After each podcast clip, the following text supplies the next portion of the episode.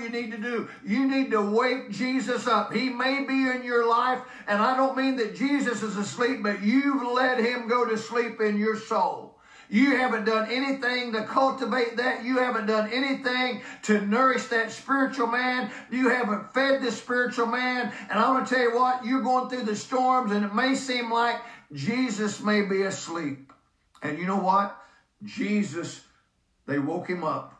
And he arose, verse 40, 39, and he arose and rebuked and rebuked the wind and said unto the sea, Peace be still. You know what he said, man? Here they were. Here the boys were professional fishermen and scared to death out on the storm. And Jesus was asleep. He wasn't a bit troubled. He wasn't a bit concerned. He wasn't worried about it. He knew they were going to the other side. But when the boys got troubled and they woke up the master, don't you think it's time to wake up Jesus? Don't you think it's time to get a hold of the master? Don't you think it's time to contact Jesus? Don't you think it's time to call out on Jesus tonight for some help and say, hey, I need some help? And you know what Jesus did? He got up and said to the sea and to the wind, Peace, be still.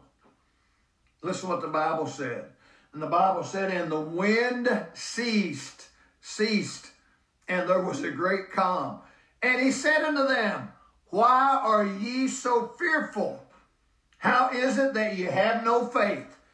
And they feared exceedingly and said one unto another, what manner of man is this that even the wind and the sea obey him? I got to tell you tonight, honey. I you to tell, listen, old time preacher man's got to tell you and share with you tonight. Listen, you've got to know that when you are in the storm and you are in trouble and everything, it seems like the devil's throwing everything against you and you think you're going under, you need to know that the storms are subject to the Savior. It just, it just takes one voice. It just takes a movement of his hand. You know why? Because he is in control. And I want to serve notice on you tonight that no matter